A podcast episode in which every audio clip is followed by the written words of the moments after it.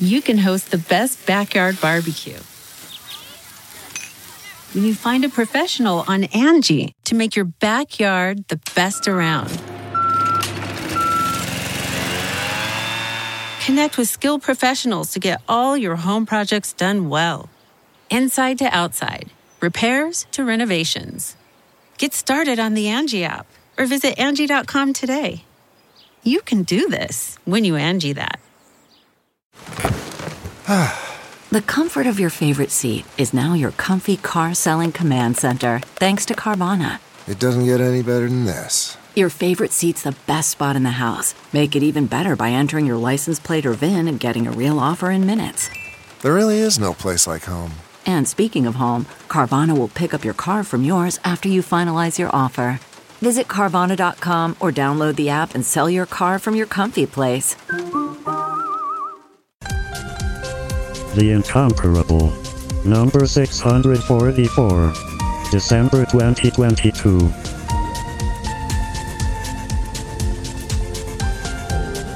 Welcome back, everybody, to The Incomparable. I'm your host, Jason Snell, and in this episode, we're going to be talking about the latest Star Wars series, Andor. Not Endor. My, I, I had many questions among my family if this was going to be about the forest moon of Endor. It is not. It is about a guy named Andor. And it's not related to the Andorians on Star Trek. Another question that I answered because that's not Star Wars, it's Star Trek, a different franchise. I am also delighted to have this be the first episode in a very long time to be done entirely in person. Let me introduce the people around this table. We're not going to be doing 30 minutes of tech topics, but to my left, it's John Siracusa. You sure this isn't about Ewoks? Because you said it's not about the forest moon of Endor, but Endor is also the name of the planet that the forest moon orbits, is it not? It's unclear. Unclear. All right. It, it- and if it is about Ewoks, they are playing a long game. It's a slow burn. to John's left is, uh, and across the table from me is my uh, not co-host of this episode, Dan Moren. Hi, Dan. Uh, Jason, if I need to lie, I'm going to need to recharge. Um, also, I always preferred the sanctuary moon of Endor. I felt like that added a whole mhm, different did. wrinkle in it. And it's possible, by the way, that Brasso is just two Ewoks in like a in a trench coat. standing on his top. That sends us in a new direction. oh, yeah, it sends this whole show in a new direction. And to my right, it's Tony Sindelar. Hello, nerds. That's what you want to hear, right? That's what we want to hear. Play the hits. yep. That's that's Uh, it. I'm back on a podcast. I said I'd never do it again, and here I am. well, it's good to see you. I'm glad that you are alive. Eh. Debatable. I bring a special energy to this. Uh, I'm here. I'm excited to talk about Star Wars. Star Wars is always fun and joyful and wacky and full of hijinks. And uh, what more to bring me adventure. back? to Swashbuckling. aliens. Weird Yeah, aliens, wacky aliens. Funny robots. Yeah. Space battles. Yeah. Well, Andor. Andor has very small amounts of all those things. Correct. Very Um, small. very just tiny amount. Also, twelve episodes, uh, which is longer than TV shows are today for the most part. It's true. Uh, structured in a, I, I would say, kind of a weird way, where it felt like, uh, especially Tony Gilroy, the movie screenwriter who wrote uh, many of these episodes and show ran Andor, it feels to me like knows what a screenplay for a movie is paced like and made a TV show where they chopped them into episodes a little bit because the first I, I I'm curious how you felt. I I felt after the first two episodes like the episode breaks could have happened almost anywhere. and then I think that I think it got better as it went along in that way, but it did feel like the structure of this was not a 12 episode arc. This is a good thing by the way, but rather a uh, a set of of connected stories, sort of three episodes and three episodes and three or four episodes and th- two or three episodes that build, but also have their own little like. These are the episodes about the prison break, right? I guess I've learned I don't care where they break episodes in TV shows because I just watch all of them as like one big movie. But what I, here's what I did think when I was first watching the first couple of episodes. I get this this fear whenever I watch TV show. I'm like, is this whole show going to be him running around the planet and he owes people money and accidentally kill people and people are trying to get him? And the answer is no. It's not No. gonna. It's not gonna be. It's gonna be that for like three episodes, and then it's gonna be like a whole other show that's also good. And then it's gonna be. And once I realized that, I'm like, oh, this is great because I, I was watching it. I'm like, oh, I'm, I'm not up for 12 episodes of him running around Ferrix. Right, but it's, just it's like, is this an episode, uh, another uh, show where all he's going to do is try to blow up a dam or whatever on a Well, with no, a but bunch of by, by, terrorists. the, by the time they got to the heist thing, I realized it's not going to be any one of those things. Yeah. This show is going to move along, and I and and I have to, like everyone was saying we were watching it. I thought each new set of things and things was better than the last one. So I was like, keep going. Yeah. It was great. I- God damn it! When are we going to get to Tatooine? uh, no, I, I think it's interesting because yeah, I definitely saw. You know, we're used to the streaming era shows. A lot of shows. I always think of the Netflix Marvel shows as being the sort of the worst offenders in this, which is like you've got 13 episodes. It's like yeah, we'll take our time. We're gonna wander, and you'll have like six Name names. good Name names. Yeah, Iron Fist. Okay, thank you. Even Dare, Daredevil season Even the two. good ones. Yeah, even Jessica the good Jones. ones. Jessica yeah. Jones, they sag They in the all middle, have a very right? And soggy so middle. this is 12 episodes telling four stories right. instead well, of and one. so and what it, what I like about that is it, it sort of harkens me back to some of like the like honestly the British model of TV series where like I'll watch a season of Endeavour, which is a mystery show, and they'll do like four episodes, but they're an hour and a half long each. So they're kind of like little movies, and in mm. some ways, that's exactly what these are. So. I think the f- most frustrating thing about the episode breaks for me was not necessarily the placement, but the fact that it left me wanting more. Like every time an episode ended, I was like, "Oh my god, I gotta wait another It- week!" it- I'm it's so like, excited. It's like they kicked you out in the middle of a movie. Yeah. Right? And you're like, what the hell? Uh, We're closing down the theater. I Come haven't back, had come that. back- in- Why come are we back closing the tomorrow. theater in the middle of a movie, John? there we was gotta the, go to gas bed. leak. Theaters better Gas I mean. I mean, but the, the stories did have cappers. Like you're watching the heist one, and then they do the heist. Like that's an episode, Sure, right, And so yeah. that, and that's all kind of what it built up. It's like Like I the can't. beginning, middle, end, sort of. Yeah, like, and and then and there is a satisfying conclusion to the heist arc, and then they have this sort of- denouement. I don't- Speaking of not knowing where the, bro- I don't even know. Does it, after the heist with the whole like I'm stealing the money, I'm going to kill you? Was that in the last heist episode or in the first of the next episode? First of the next, I No, believe. I, I can't even last. remember. It was the end of episode six. the end of I episode can't. six. I can't even remember. Episode Yeah. seven is kind of just- the one-off where he's go. He's on the. He goes back to Goes to the Ferrix, beach. and then he goes to the beach. Yeah. uh, and gets thrown in jail. But anyway, like I, I- th- I think the show would benefit from binging though, because the fact that I can't remember, I just Yes. want to watch this as one big thing. Especially those in chunks, right? You could watch it, as some people did, over four nights. Uh, you know? I, I did have in the first couple episodes that it ended and I was like, oh, um, okay, I guess it's over now. And that was weird. But again, I, I agree. Um, it did leave me wanting more. And in the end, it will never be viewed that way again, I think. Yeah, right? yeah. Yeah. Like I, I, I kind of I saw somebody say this. I want to see the fan edit where they just get taken down into into th- four movies. right. Bri- uh, in the audience, Brian Hamilton ra- raises a hand and says, "That was me." Thank you, Brian. But to uh, Jason, you said before, I mean, like I think talking about the week to week drop, right? And I think Andor really benefited from that from at least sort of a critical and cultural perspective, right? It was being talked about Yeah. like everywhere I Yeah. looked, every week, Yes. everybody talking about how good this show is.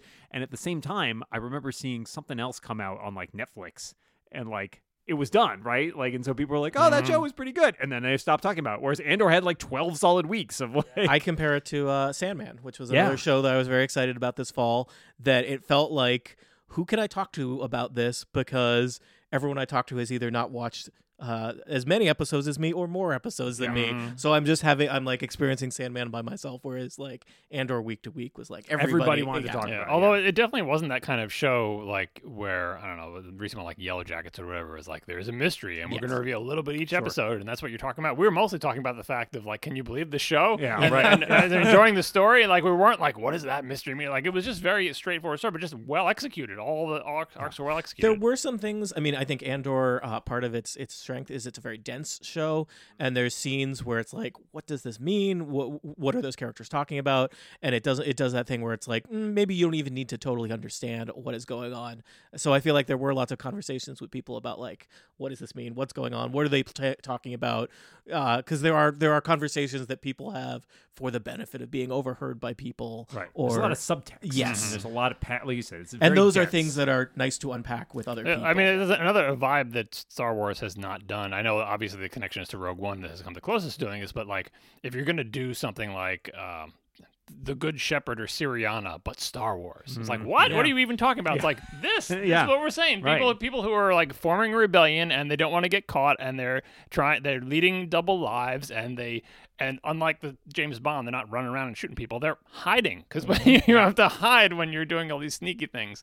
And they're, you know, doing shady stuff and covering their tracks by killing people who you thought were their friends. And Uh, that's something we. I mean, I don't know if anyone's ever thought of mixing science fiction with spy stuff, but it's a really Um, good idea. sounds like Someone should get on that. I'd read some that. books. There at least four books. maybe more. Let's more, hope. yeah. The yeah. So one of the things that struck me about Andor is the I try to describe it to somebody as being, you know how movies are are set in like period pieces. They're like this is set during World War II, but on the African front, right? That's what Andor feels like to me. Is this is set during Star Wars, right? Yeah, right. Mm, a- as opposed to being this is about mm-hmm. the universe of Star Wars. This is we're creating like new lore in the universe of Star Wars, even though they are kind of, but it it it, it just felt to me more like I want to tell us a story about the rebellion and about why how the rebellion would get started and what it feels like to be under the uh the yoke of the empire but it, it it just felt to me more like a period piece set in the Star Wars world, which I really like that idea that not every Star Wars story has to bear the weight of like expanding the universe Mm, or explaining the you realize what they did to you here? what did they do to me? They tricked me. They tricked you into liking a prequel. Because we don't say the p word for, for this thing, but Oh, man. this thing th- is a prequel. Like uh, that when prequels come out and they're bad, everyone says, "I didn't need to know where this came. I didn't need to know how they stole the the Death Star plans. I didn't need to know how Han Solo got his name." This is just saying, I don't need to know how the rebellion came. But if you make it a good story, everybody loves I to didn't know how need the to know why Anakin like, disliked no, sand. Like, Yeah. like no one is coming into this and saying, I didn't really need to know how the rebellion was I- formed. You'll like it I- if it's a good story. Yeah, I saw people Success complain. Yeah, exactly. I saw people complain about like, well, but we know that Andor dies in Rogue One. Exactly. So- It's it's like- like, spoiler, spoiler. Everybody we all dies. die. yeah, yeah. Al- also, it's like you know, wow, it's what a what a bummer that the main character of my TV show is not going to die Right, at any at any moment. The It's like, guess what? They're not the going to whose die. name is on the title of the show. Yeah, I expected I think Andor to die in It's like when episode Alf two of died, in, Andor. se- Alf died in season two. Spoilers for Alf. Yeah, people always discuss that about prequels, about worrying about like characters being safe or Yeah. whatever, and I'm like, well, that that presupposes that the only interesting stakes are mm. life and death, which they're not, right? I mm-hmm. mean, I think there's a lot as this show, And there can there can be other characters too. Imagine yeah, that. exactly. but, like, but I certainly went into this show thinking like, all right. I mean, I, I thought Cassian was an, a, a fairly interesting character in Rogue One, but he was not somebody I was like, oh, I Well, really need to know you, what his you, backstory you kind was. you kind of did want to know why he was so obnoxious and pissed off all the time, right? And I But, think well, the that- first that- thing he does in, in Rogue One is shoots kill a someone, dude. in yeah, cold yeah, blood, ex- right? exactly. And like that's that's the rebellion. That's the hint of the stuff in, in, in, in Rogue One is like, hey, the rebellion's not what you thought it was when you saw Luke, the But I shiny, shiny definitely- golden haired boy I, flying around. I need to put my money on the table that the last scene of Rogue One is him going to meet with the guy that Oh, killed- or the of last scene of Andor? Andor is he Uh, goes to meet we're with the gonna- guy. he We're kills gonna in be Rogue cursed to be prescient, like I was with the Death Star Mm. piece thing. Yeah. It's, Exactly. yeah. yeah, but you, you see what I mean though that, that like the the taking it seriously as a setting Yeah. and being and, and having that realism of it and saying all right because I do believe Tony Gilroy, who is not, he had like science fiction helpers in the background, like elves. He's a thriller. Sorry, He's a uh, thriller. So that's what Mr. Rogers said. Look for the Yoda's. helpers. Uh, the the you got to look for the look for your Look for the science fiction helpers. Look for the science Dan's looking for them all the time. If you need- if need you it see badly. them, you're in trouble. yeah. Call a doctor. That's right. So because he doesn't he doesn't care about that so much as he wants to tell a good story and he knows that this setting and this time frame it can be the vehicle for a good story that is just taken on its face of like okay we've got uh, an oppressive empire and you've got a rebellion that is has to be formed out of something. How does that happen and what could we maybe use this as a vehicle uh, using the money of Disney to make a comment about fascism Yes. and no, there's no, and poli- there's no politics. let's- in Star Wars. Star Wars, I don't know what you're talking never. about. Yeah, an ingredient that is unfortunately missing from uh, some Star Wars media is that he has something to say. a, b- a Also, bold, a bold technique. That, that's that the other thing about out. this show of like again why it distracts people from the idea that you're suddenly suddenly liking a prequel and this is going to sound bad but it's not uh, this is the first star wars tv show that they've made for adults and it doesn't mean the other shows are, aren't for adults when i say for adults i'm explicitly saying not for kids because kids will be bored by Yeah, it I think like that's you, exactly you it. need you need to have the adult sophistication and attention span to be interested in this at all and it doesn't mean that shows for everyone are bad it's just that that's kind of what's turning me on about this is like yes part of having a bunch of different star wars shows is some of them don't have to be for kids it's Yeah. like a drama that is Yeah. a Star Wars Yeah, because Yeah, kids, will, exactly. kids will be like, when are they going to get to the lightsaber Yeah, fight? why Which are is there so fine. meetings- That's, that's many fine meetings for you know, this? but like, and all again, they like the Syriana style, like subtext reminder texts and talking to people when not talking to them and whatever. That's too boring for kids. But if you like that kind, it's a show for adults, and it's difficult apparently to make a Star Wars anything for adults. And I love the Star Wars movies that are for everyone, but I also like a TV show for adults. Yeah, I mean, there's a maturity to it, and not just in terms of like mature content, although it does a couple places dip into stuff that we don't traditionally see in Star Right, Wars. right. Kids, But- kids are not into fascism. It does not sell toys. But it is. I or, Unfortunately, space brothels. It, It's also fascinating to me that this is one of the few shows I feel like gets by without doing much in terms of humor. Um, it's not that it's not like like you know ironic or something. There, at some there's points. dark. There's a dark Soviet humor going There is on. a little bit of that, but again, not a thing that most. It's But not kids a are gonna broad be- audience yeah. kind of humor, right? There's no poodoo E- jokes. even, even even even the little droid is more sad. Yeah, more the sad. sad- more Poor sad. Poor B- emo B2 Joy. emo, yeah. B2 emo. yeah, the most It's right in depressed the name. droid ever. It's right in the name. It's right in the Yeah. name. Um, but yeah, I think it is interesting to me because we feel like, as Tony sort of quipped at the beginning, like li- that lighthearted tone is, seems like what we identify with Star Wars, and it's interesting. Rogue One obviously like did that like first, and so seeing it as an, this is an offshoot of that makes a lot of sense. But it is interesting, and I think goes to the point of like, look. You can make a Star Wars show that is not these other shows, and I, I like a lot of those other shows, but like it doesn't you don't have to do only one type of show. You don't mm-hmm. have to do only, only one flavor, right? And I, I'm super excited for these shows that have people like Tony Gilroy behind them that are like, I have an idea for a great show. It happens to be a Star Wars show, but like I just have a really good idea for a show. And- And, and if it's a Star Wars it version of that show, he'll have a lot more money to and, do it. And, it, and it doesn't just happen to be because the idea he's got to find a match between franchise and idea. So if your idea is about fascism and rebellion, Star Wars Star is a good is- is place your- to slot place that to in, go. Yeah, the- right? the Le- Transformers version was yeah, not le- as cool. less than like the Twilight Zone. Or story. So like I, it, that's what you need. You need a story that matches well with the franchise. 'Cause Yeah. You can't just be Yeah. like I'm gonna you know do a you know uh, like a sitcom in Star Wars. You could, but like. Star Wars doesn't lend itself, except for the Life Day stuff. That doesn't really. Lend, We you don't could, talk you can about do the Life Day. Kashyyyk, Oh, you know, Life Day sitcom. Uh, but I don't know. I'd watch a lower decks version of Star Wars, essentially. Like Yeah, that, I, I feel like you could make it work. You, you, I mean, you can make almost anything work, but this is such a good fit. Like, Yes, you, you- yeah. he already d- did the Rogue One things. He's connected to that anyway, and this is a story he wanted to tell. Perfect fit because this is not like pulling something into Star Wars that wasn't there before. Again, it's a- it's a it's a straight up prequel, but done well with an adult And- story. And it's also interesting. I saw him in an interview mention that like if the title hadn't been taken, he could have called this something like the Winds of War. And I think this, this is one of the things where it's challenging, like calling Space it Winds of Space War. Space Winds of Space War. Star Win- Wars, win- Jason, please, right there. Uh, but the Winds of Star Wars. the, nah, the, doesn't the winds of the wills, W H I L S. But I think that what is interesting about it is that even though Cassian is so central on this, calling this naming the show after him, I think, is a little bit strange because so much of what's compelling about mm. this show is other stuff. I think I think it was interesting naming it after him because I feel like I mean I- think the show wants you to have seen Rogue One to know who this dude is Sure. because in, like even though he he sometimes seems ancillary to the larger story, what you're trying it's an answering the question of the prequels is like how did Darth Vader get this way? How did Andor get the way that we see him?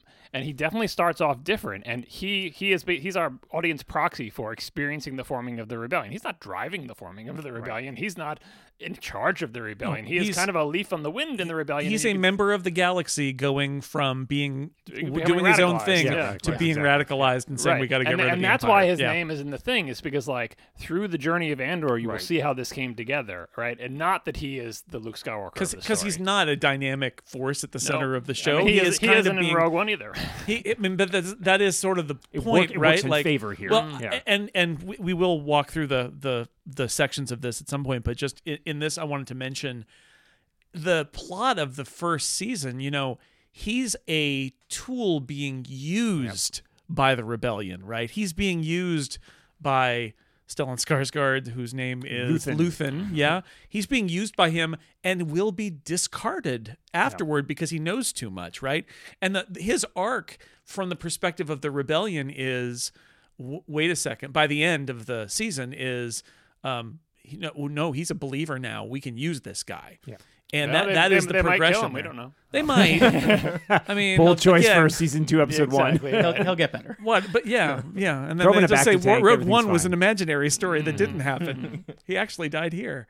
So that that is that progression that that he goes through is really interesting. But there's a lot of interesting stuff going on around him. And when you say an adult show, I did have those moments where I thought, um, I can see how somebody who wants space battles and pew pew pew pew kind of stuff would think, you know, come on, when do we get to the fireworks factory? While I'm sitting there, and there are episodes where things artfully don't happen for a long time because the tension is building. Yeah. And like that raid on the uh, where they they heist the money out of the imperial stronghold, it it builds and it builds and The it tension builds. Same so thing with the good. same thing with the season finale. Yep. Another, Yeah. yeah, another texture and case. and the and the prison break, prison break, right? yeah. All of these things are. It is this slow build where you know nothing is happening except it, tension just keeps building uh, uh, so effectively. Just And- they did such a great job with it. I did hear from a bunch of people that they watched like the first two episodes and bounced off of it. Uh, I assume those people are not listening to this podcast at Hi. this point. Yeah, I mean, and I watch kinda, episode I kinda understand that because the first it takes a little bit to get its legs, and that first story of him like just being on Ferrix and, and owing people money is not as compelling. as do we have to help ones. those people, or do we just leave them being behind? being told at half speed because we're- in the one place where it does feel like a uh, let's explain what's going on here and and a little prestige prestige drama is where they keep cutting back to him as a child. Yeah, well, that, that was part of it with him being used because, like, you, you learn that even in his childhood, like, no one was really looking out for him. Even the person, his adoptive mother, was like, "Well, we found a kid while we were raiding a thing," and like, it's nice that she adopted him and everything, but it's like his life is not going well through, through any part of it, and, and the fact that he's not like a go-go rebel at the beginning of the series shows he's just trying to scrape by like everyone Well, else. and I think it also plays to the fact that we learn more about his adoptive parents, you know, as the series unfolds, Mm-hmm. and learn that perhaps when they started out, they weren't particularly like, you know, rebellious people either, but that grew as it went, and so I think there there's a journey there that parallels Cassian's journey Mm-hmm. as well. I did really like the restraint that I felt that they took with the story um, back on his home planet in the flashback, where you're like, okay, so there's some kids in the jungle, and then like gradually you can piece together, and it doesn't uh, spell it all out of for you in this Yeah. show. But- to make it clear that there was you know and then eventually it all comes into into resolution that there was a mining colony and there was an accident and the empire basically left them all there and their parents were in the mine so their parents all died Yeah. and the kids are out on the Yeah. planet and then a uh, then a, a spaceship crashes and they're like let's go see and like you had to you're like why are the kids here and why are they wearing what is clearly you realize they're wearing scraps Leftovers, of yeah. Star Wars clothes, right? And you're like, Star Wars was- apparel, please. That's right. Well, the action figures hadn't come yet. Yeah, I, it- I think just- the, important thing, the important thing I took away from that thing is like that.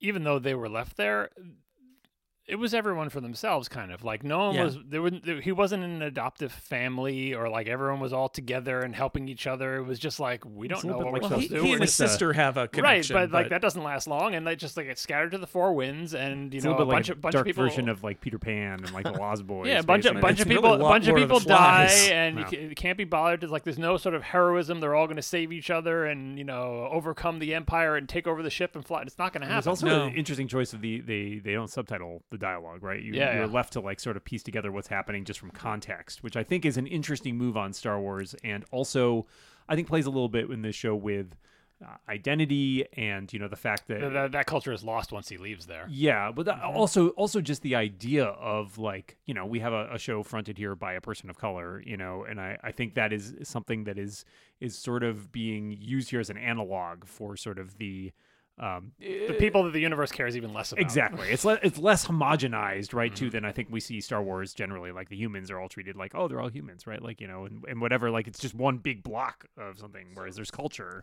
This episode of The Incomparable is brought to you in part by ExpressVPN. You probably heard by now you should be using a VPN when you connect to the internet. Adding an extra step to everything you do every day, it sounds like a hassle. But if you knew how easy it was to protect your connection with ExpressVPN, you'd be already doing it. Yes, you would. ExpressVPN, the easiest way to browse safely, securely, and just better. So many reasons to use a VPN. Maybe you're away from home. I've taken international trips and wanted to get back to my Netflix or HBO Max or something. Guess what? VPN will get you back to the US from the perspective of the internet. And I know people do it the other way too. You can do that too. But that's a thing that I love to do is connect back home so that all my services that I'm paying for know that I am a US member and that I want to see the stuff that I would see in the US. ExpressVPN gets rid of all those things that you might have hated about other VPNs you've tried. First off, it's blazing fast. Lots of other VPNs slow your connection to the point where it's not even worth it to connect. I've been there. You connect and you're like, all right, I'm doing this good. And then um, everything slows to a crawl. ExpressVPN doesn't lag or buffer. You can stream HD video with no issues. And using it couldn't be easier. Just open the ExpressVPN app, click one button, and enjoy instant protection across all your devices. It's that simple. Once you connect to ExpressVPN, you don't even realize you have it on. Your connection is secure, your data is encrypted, you can set to whatever location you want to be in. And it's all just so easy. That's why CNET called it the best VPN. That's right. Go to expressvpn.com slash Snell. You can get an extra three months of ExpressVPN for free. That's E E-X-P-R-E-S-S vpn.com slash snell s-n-e-l-l to get three extra months of expressvpn expressvpn.com slash snell my last name. Thank you to expressvpn for supporting the incomparable. So speaking of humans one of the things that i've seen people talk about is the lack of aliens in most of andor and there mm. are some in a few places but like in the prison it's all humans. And what i thought was an interesting take oh, that uh, Tony Gilroy had is the idea that um, first off, it's clear the Empire is a humans Human- doing yeah, bad yeah, things in yeah, the galaxy thing because that's a a mostly humans Yep. club. Except for the bounty hunters, we don't need this And, and then and then among the galaxy, like there are also the humans who are just kind of out there along with the aliens, but Yeah. that the Empire as a terrible thing that's happening to the galaxy, that's on us. That's on the humans. Yeah, yeah. They're the ones As we who explained, doing but that. they talk about the planet where they went and got the recordings of the, of the Yeah. child things going. That's what they do to the, the planets that don't have any human life on them. It's like, oh, you just kill them. all. you just kill them and And save that recording though. So, so let's talk about the Empire for a second. So we we we were introduced to a Pro character. or con? yeah, yeah, we're taking a Twitter poll. quick, quick, quick around. Yeah, let's No, no, a whip it's- it's a. Twitter poll. Yeah, should we Yay or reinstate nay the on the Empire? Vo- Vox Day. Yeah. Uh, the Uh, uh. so the uh, we meet a character who is a woman in a room full of men in imperial intelligence and security, and we think. Go, go, get her, girl, You yeah. go, girl. so, so but no, but- competent, so underappreciated That's by your right, peers. But don't go. You've come a long way, baby. yeah, no, we will be totally rooting for you. I sure hope and we're you gonna. don't we're- torture I hope. anyone. Yeah, I hope our. I hope our friend who's uh, really just trying to get ahead in this man's world. I hope she does well. Oh no, she did well. Oh no, Too well, too well. It's a no, great- that's great a great thing. What a What a- great trick that, Yeah. that Tony Gilroy pulls on all of us. There is making us sympathize with Dedra Meero and, and from then day and, one. and then having in the final episode when she finally the. Well, the facade kind of cracks when she has Oh, that the, ten- tor- ten- the with- torture with Yeah. Bix. Uh, but the the, the the the tension, the sexual tension between her Oh, and what's her- his name. Uh, Syril and our stalker. That's the first crack in, in her armor, and then the talking torture. But then too. finally, when she gets knocked over in the in the big thing. But yeah, yeah, there's like a that's- scuffle, and it turns out she. Yeah, like they, they do the thing of yeah. they do a good job of having the people in the empire, even even her boss guy or whatever. He seems like he's, he's a wise, magnanimous fascist. Oh, yes. he, he runs he runs a tight ship the, over the there. great Yeah. Anton Lesser. Yeah, Yeah. it's like such such sort of like its own little world. We're and not espionage. we're yet- healthcare for the and yet feels perfectly Star Wars. yeah. Yes. Yep. Yes. The way the Empire is has been portrayed from Yeah. the start. Mm-hmm. It's the, From the- Peter the- Cushing uh, forward, Yeah. especially with all the admirals in the Empire Oh, Strikes the, Back. The, the, bureau- the bureaucratic level of it, right? That that conference room in the Death Star, in you know, like all the people just sitting around debating very intellectually, like, oh, we're so removed from the plight of the everyday person in the galaxy. Shall we crush? Yeah. Shall we destroy an entire Yeah. planet? Yeah, Is that why when, like, not? was there any Who tea? says no? Is there any tea? uh, yeah, no, I think I l- think the Imperial. There's no tea. There is only coffee for Only me, coffee. Darth Vader. I take my coffee like I take my armor, black. Um, I know. I think the was the Sean Connery. the st- That's right. and wouldn't that happen in a different movie? Talking. You got to get to the Death Star. Talking. I'm your father. Um, No, and Meero, and so Meero, dog, like Han we, Solo. we, we we root for her, and we realize she's the bad guy, but she's also like she's trying, she's just trying to make her way. And that guy, that guy's a jerk, and he And doesn't she- want to give her she's- the She's information. surrounded by incompetence. Yeah. yeah, and she is Like- well, like all of us. That's the one thing that I actually like, and it's like uh, yes, it's the heartwarming story of a fascist empire officer who gets ahead on merit, and you're Right. like, wait, wait a second, uh, but it, but she does, right? Mm-hmm. She's like, no, I I'm I'm tough, and I, I have to do this job And- twice as and- much and- as this and guy interesting thing- does. and- what's this guy's name? I, what's the the character with the tongue tie? which one? Guy With the tongue tie. He has breakfast with his mom. Oh, Karn. Syril Oh, Karn. yeah. His, Syril his Karn. tie comes out of his thing. Tongue tie. I Yeah. thought Uh, tongue Yeah. tie is an actual Syril- thing, I so I got very understand. confused. Syril Karn. But anyway, No, It's no, the one with the awful mom. he's- Serial, he's- serial he's enthusiast. an Syril interesting- Karn. Syril, Yeah. Syril, Syril. Syril, Syril. Syril. All He's right. an interesting contrast to Deirdre because they kind of try to do the same thing with him. Oh, he's Yes. he's an he's an empire guy, and everyone else is Yeah. kind of like get along, go along, but he's got ambitions. He's He- the- he- yeah. and he's right. And Andor, you should look for that guy because he's important, and it's not just like a guy who accidentally murders somebody or whatever, but he's so unlikable. Yes. that we are not rooting for But- him at but- all. but I but love- he is a fascinating character. You cannot stop watching He's, that he's the dog who who gets the bone, right? He's Yeah. like, Well, he did well, screw there's up. been- he did screw up big murders. time. Like, he, like he was way in way over his head. He's on Well, there with the army people playing army, Yeah. going down. You know this He's is not going to go well. Oh, yeah. you He's know the mall and his- cop who accidentally this is- stumbles into a real crime. and I kept basically. wanting to, them to cut back to his boss, who said, "This is why I told you not to investigate exactly this." right. Yeah. And I love the love the fact that his boss gets like fired because of it. Yeah. well, Oh, everything about the and again the subtle details of the show are really what makes it stand out. Like the bits about like oh he has his uniform tailored, right? His mm-hmm. corporate Yeah, yeah. security uniform is mm-hmm. tailored. He's, he's he's interested in things that aren't the most important Yeah. things. It's like it's like But it's not just Rehnquist that, putting but- the gold stripes on his uh, on his robes, right? Exactly, but it's not just Ugh. it's not just that element of it. It is the like I am so desperate to be Well, he's- this thing. He's fetishized Law and Order. Exactly. Right. But not to the sense of the same as the It- he- military guys who are like, I want to shoot it up. He's like, no, no, I think I think that it's the or, uh, the Yes. order part, right? Really. is Dedra the- Meero isn't trying to prove something to anybody. Yeah, he- She's like- just really good like at he- her job. he- he Syril wishes he Karn was needs to like He's in change everyone's head. opinion of him. Yeah. his his you know clearly his From you know, his we mother. don't see his peers or his family. We just see his mom, but clearly no one respects him. And Yeah. He's- and he just- gets a great job in the in the um Bureau of And- Fuel well, his endless uncle set him up. desks. Yeah. Yeah. Endless desk. Jason- because it's because it's nepotism. Jason, too. I know you haven't had a real jobby job in like eight years. Is but that, what offices are like now? Is like a, Basically. a near You have- a near you one infinite space computer full of desks? they're either computer to your remote right. work or they're that. There's Okay. nothing in between. Interesting. And there's no computer in front of you. The screens are just No. just Well, offset. You got two eyes, John. And the thing, the thing, like, I by the end though, I was not that I was rooting for him, but I was kind of like when he gets like he gets shot down, he, you he does something stupid, he's in over his head, he gets busted down, his family connections get him another job. Does he settle into that job and keep his head down? No, he does not. Like he's just just he's unstoppably like I got to do this, I got to catch this thing, I'm going to be the hero of the empire, and he's he's not going to be No. the hero, but he kind of is. Like I feel like him and Dedra, I'm surprised they didn't bring that further by the end because you could see that like you could see how they can make that connection. She is actually competent, and you both want to crush the rebellion. So you know you could probably make it work. So in on on Ferrix, which we come back to, interesting place. It's Mm-hmm. a place that has been allowed to be sort of like not super controlled by the empire. It's under these like corporate entities Until it is. Until it is exactly right. We have uh, really the uh, the breakout character of Andor, which is the guy who rings the bell. Mm-hmm. The best. Just a uh, the just a, a little detail of that guy.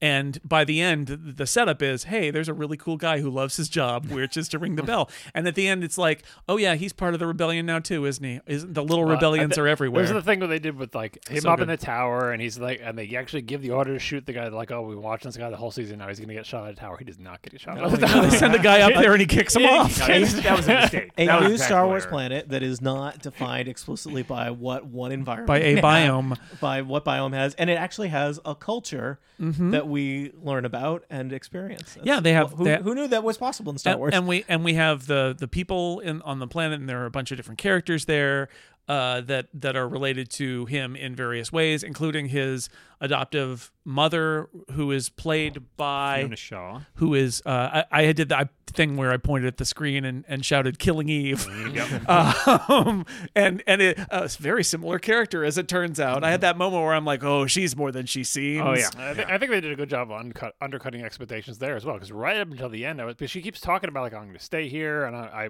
this, the rebellion needs me or whatever, and and they're like they're having a funeral for her, and I'm like, maybe she's still alive and this is part of her. but Right? No, Yeah. Yeah. no, It's I not mean, that show. She she she just plain died before she could do the thing that which she makes the, the point that she makes very well in her hollow speech thing. right? But Yes. but it's like you expected her to be like finally she wakes up to the rebellion. She wakes, she's sick. She's No, an she old dies lady, between she dies. episodes. Yeah. Yeah, I mean that's the thing about the show, which I think is also really well done, is it doesn't conform to your traditional expectations of how a story will play out. It undercuts those, and they have all these little tragedies, right? Like Marva dies off screen, right? And you're like, wait, what? Yeah. Uh, uh, Kino Loy can't swim, right? Like Yeah. all of these little tragedies of like, oh man, sure he's this is fine. this is just how this is just how life goes sometimes, right? Like in a sh- in a And- and- movie where you're like the heroes are protected and they will always win and they will do the right thing and they will come through in the end and like Han Solo will come back and save Luke Skywalker from getting blown up. It's like no, that does not happen. No, because Cassian's going to hold on to Andy Serkis and they'll swim to shore together. This- no, he'll get pushed off before he even gets to say anything after he's being on a told, "I can't swim." What? on a Ah! floating plank? There was enough room on the floating plank for two people. fundamentally,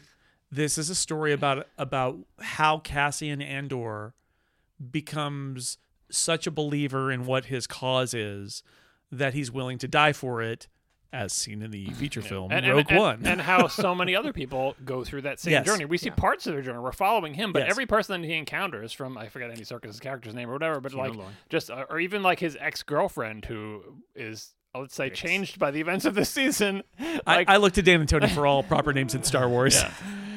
like, People have names. There's nothing wrong with that. I know, I know, but it's just uh, every every person encountered is like this is this is how either this is how this person was radicalized or this is how they Yes. became collateral damage. Yeah. and lots Right. of collateral damage There's a in lot terms of of people collateral just damage. dying left and right, and this person's not going to make it, and this just So let's talk about um, the second story, which is the uh, the heist Paul Donnie. Yeah. On Aldhani, which is like this show does such a good job of having everything resonate because we see it and it's just this crap hole planet that they're going to, and goats. it becomes a word that has meaning throughout Mm-hmm. the galaxy after they're they're gone, which is great to see. But in the moment, it is a a, a rag a sort of, ragtag yeah. group of people who didn't know that they were getting an extra person who they don't trust, who is Andor going under his his uh his pseudonym, and and they are they have been out there camping, planning on blowing up stuff and stealing hiding from Imperial Tie fighters. from for a long time. Yeah. Mm-hmm. But it and there's you know and there's the types, but the types have little spins on them. There's the kid who's the believer, but he's also kind of like the, the scribe, the, the- old man. But he's also kind of like the Karl Marx of the rebellion. Yeah. Yeah. Um. I think we call him on a complicated profession. We just call him the grad student. Yeah. Yeah. Yeah. And Yeah, it's- well, it's I, I keep type of- thinking, am I wrong in thinking that his little diary is going to get published? Yeah, and it's yeah, going that's, to be like- like, that's, that's why he has to die because once he dies, you can think His of him as like a live on. gray, gray-haired old Yeah. man. Yeah, not know Karl that it was Marx. just this kid who got crushed by a bunch of credits. The kid from the end of the effing world. A world. communism, a communist destroyed by capital. Is that what you're saying? Yeah, Yep. They, they did right a little on the nose, but Yep. they did it. Well, it's also interesting. Again, like they, they spend a lot of time building up these characters only to show how they become collateral damage, right? We spend a lot of time with a whole bunch of those crew members, and most of them die. Most of them die. yeah. Some of them not even like I mean I was watching with my wife right like yeah like Yeah. the, the guard Yeah. who was the guard who they amply explain why is he betraying the empire he has a good reason to do it he dies in such a like they don't even put the camera on him it just pans Yeah, he's, by like, while on it's the going. side, yeah, we yeah. kept saying is he okay he's like no he's No, he's he's gone gone. and Yeah. and and you don't know anything for certain because they don't know because they got in the ship and they got the heck out of yeah, there and you're exactly. probably not going to see him again but I'm sure and he's dead And again, another show might be like, oh, he wasn't dead, Dra- right? Like he came yeah. back, or he's, he's or have pissed dra- off, you or know? have dramatic music and show him dying and But so Dan- reaching out That guy got cut in half and thrown down a pit. He's clearly dead. How do you come back from that? Uh, always check the pieces Yeah. you got to count the, count the body go a long parts. but again, this arc is so good because it does so many different things, right? Obviously, we have the heist and we have the burgeoning rebellion, but we also have this commentary on like the Empire's occupation of this planet and what has happened to the culture of the people their, in Aldhani. their strategy for a slow burn, Yeah. like disassembling the culture. And Also- so there's nothing left of it. So and and you know some of that at least was a COVID thing, which I think is mm-hmm. brilliant. Which is that they were originally going to have a huge Yeah, a huge festival of the yeah. Of the they make the native people of that Aldhani, The native people have been decimated. and by the and so they Empire. could, they couldn't have that many So people. Not that many people come back every but year. but it, it just furthered the existing story, which is this is how the empire does what yeah, it does. They let you. They let you going have your festival until there's nobody left. Out It's going going to to grind you away, either you or your society, right? Because there may be people on Aldhani who are native people of Aldhani, but they have been they have been removed from whatever they were, whatever they believed. This whole ritual that they do, it, forget it. Like that's over. The- And it was- and it's- they, they have the guy. In fact. It, there's that moment where it's like, wow, it's pretty big of the empire to let them come up here for the festival, Mm-hmm. Yeah. and then they have the, the the the lead bureaucrat guy who's like, well, this is the last time we're gonna Yeah. kill them all after this, and then we'll never have to do it again. And it's like, oh, you're so proud of yourself. Good job, Empire. I like with I don't know why that guy was sort of Cary Grant, but that's what he was. the group on Aldhani uh, practicing uh, planning the heist.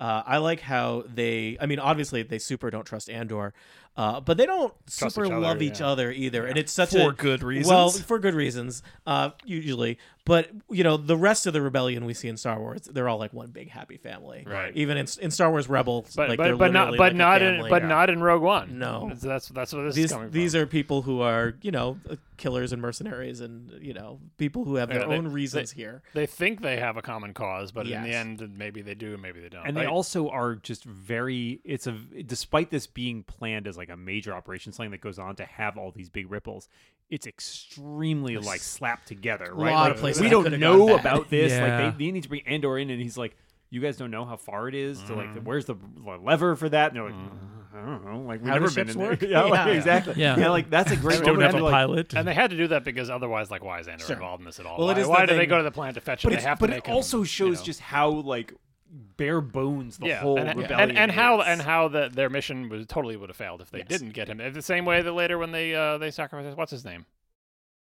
Well, and Lu- Ah, Luthen. come on, uh, I need the context. uh, the John, guy, at the guy, the guy. They know he's coming. The the, the Empire, Empire knows he's coming. Oh, Kreegyr. Uh, or, yeah, Anton Kreegyr. Kreegyr. Anton Oh, Yeah, Andor. right. Yeah, exactly. Kreegyr, like right. that. Uh, Aldhani would have been another Anton Yeah, Kreegyr. and Yeah, this- it's like they this would have is, thrown um, themselves against that dam. Luthen, and- right? Yeah, like Luthen exactly, as a 100% freelancer and one of these one of the many like one of the ideas here is right. They go they go see Forest Whitaker, who is Saw Ger- Ha- Saw Guerra, Saw Gerrera, Gerrera, Gerrera. chewing up that scenery. extra syllable, so it isn't war. Uh, Mm-hmm. uh, so the whole idea there is. Uh, the rebellion isn't a thing. It's a whole bunch of different people in a different bunch of different places.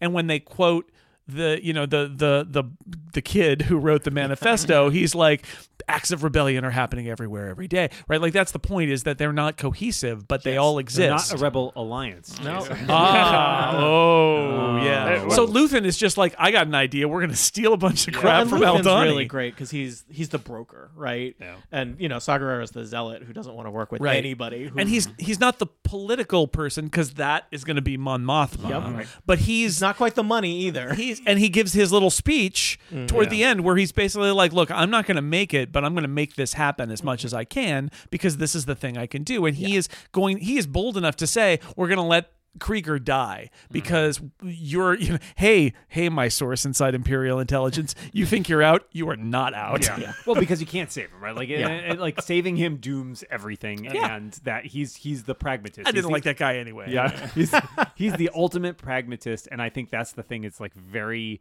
uh, like you know, cold and calculating, and that throws that cold water on you from the the Rebel Alliance, as you said, John. He's not this like golden haired boss. Oh, we're all we're all here. We're all Well, work yeah. together. They- together yeah. we can build the empire. It's like, nope, you're not working with us. It you're turns out the rebellion is not made of like pure uh, Sugar idealistic people who have never had to cross a line. Yeah. It turns out Luke Skywalker showed up like one day before the big job, Yeah. and they're just Yeah. like Number of days since like, moral yeah. compromise, zero.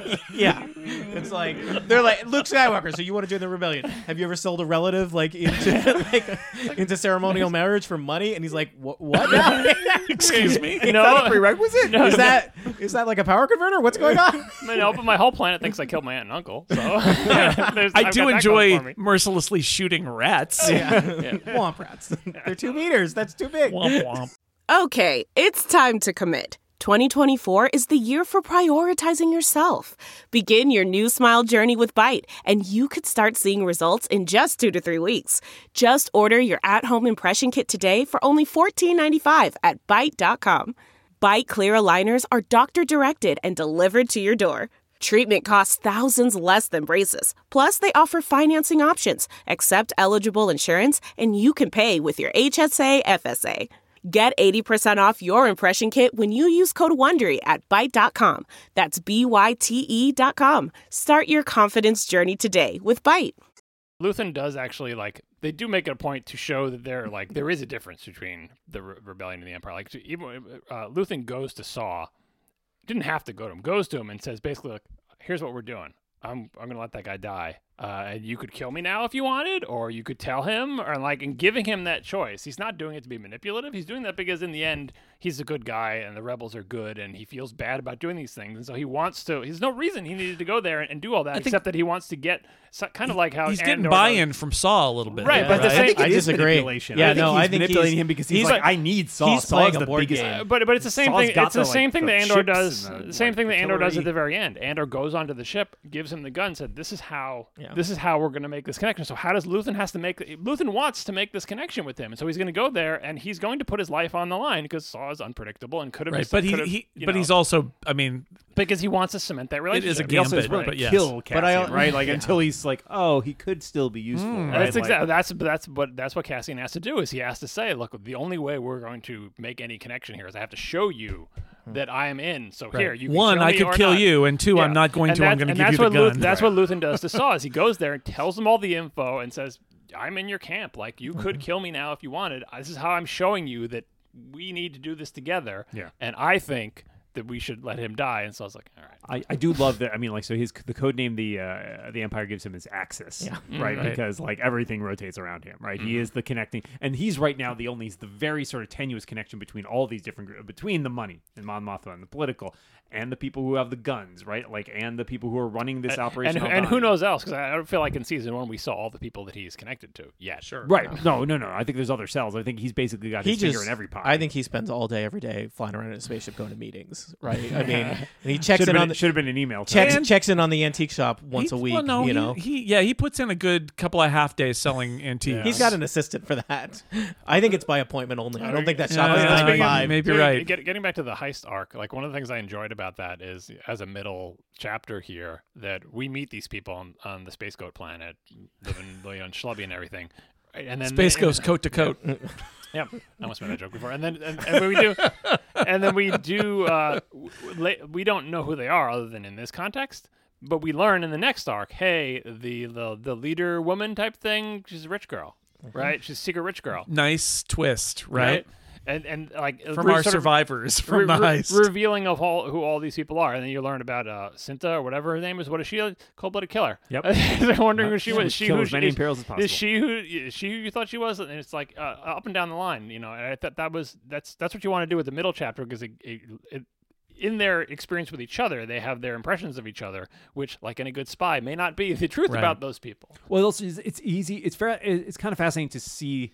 You can envision a different scenario in which that played out, and some of the like two different characters from that heist survived, and we'd be learning about them, and Right. learning, like Yeah. about Skeen and Nemik and Yeah, it's too bad, sorry. Like, but no, I mean, and that's I love that the show plays fast and loose with it. Like, you know, you don't really know going in, like, who are our characters? Like, who are we caring about? Who are we Yeah. following? Until they're like, well, these are the only ones left.